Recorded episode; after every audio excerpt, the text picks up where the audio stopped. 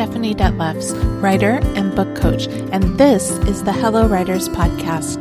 Together, we'll discover inspiration, motivation, and practical tools to take into your writing life right now. Welcome. Hello, writers. When I think of tension in a story, my first thought is of suspense. We're waiting for something to jump out of a dark corner or the, for the final confrontation between the hero and the villain. Our bodies are tense, preparing for what my 13 year old son calls the jump scare. And yes, this is certainly a tension filled part of a story. However, we need to remember that all stories, no matter the genre, only work if there's tension building throughout, and that's what we're going to explore today. But first, I want to make sure that you've grabbed my new free guide. It's called 10 Essential Questions to Ask Before Starting Your Novel.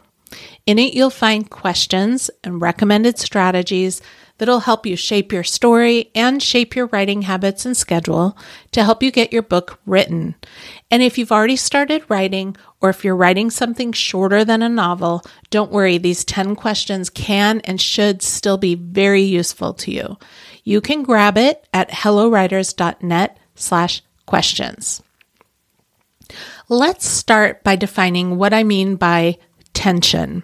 So think of a rubber band pulled in two directions.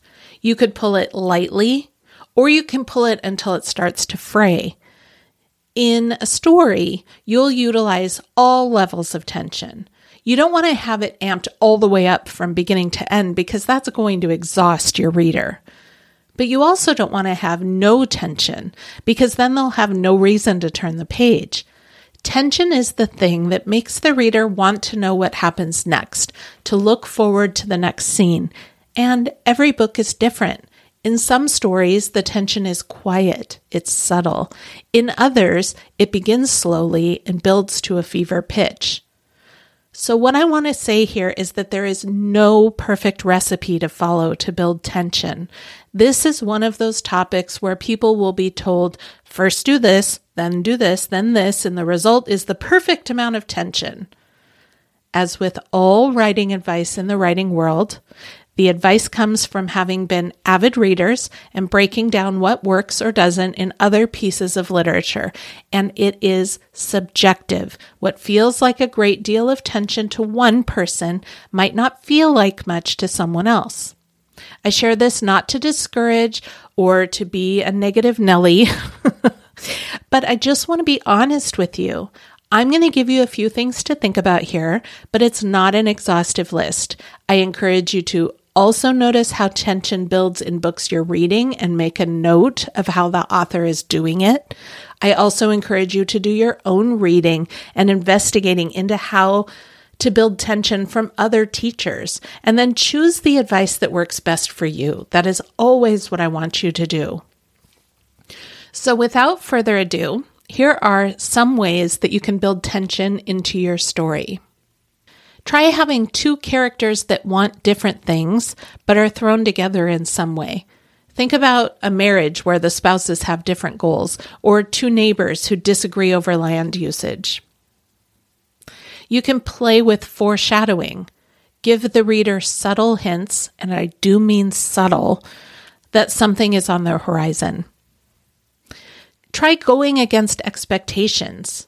If you think there might be a scene where a reader can probably predict what's going to happen or how a character is going to behave, mix it up. Also, remember cause and effect. In each scene, there needs to be a reason why the character is there based on recent past scenes, and it needs to lead into the next one.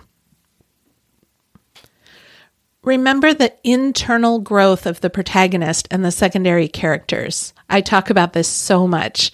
Every decision that they make is based on what they want or need. Also, try leaving the reader wondering, but not too much. It is okay to leave some things unsaid to make the reader want to turn the page to understand why something just happened or what the character meant by what they just said. Here's a big one Raise the stakes. Keep asking yourself, what does this character want right now? And what would happen if she didn't get it? If what would happen isn't that big of a deal, then the stakes are not high enough. When you slow down the action, raise the emotional tension.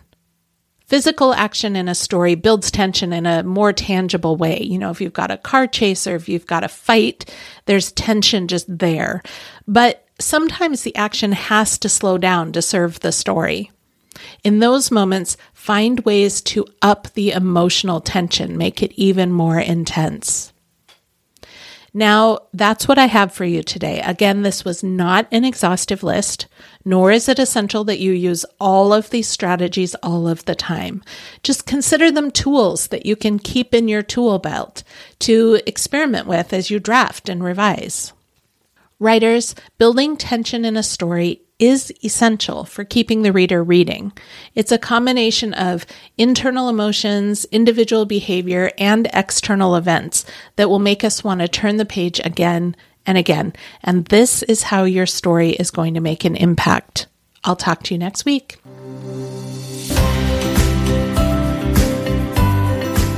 Thank you for listening to the Hello Writers podcast. I hope you found today's episode meaningful for your writing life. I also hope that you'll subscribe to the podcast so that you never miss an episode. To learn more, visit hellowriters.net.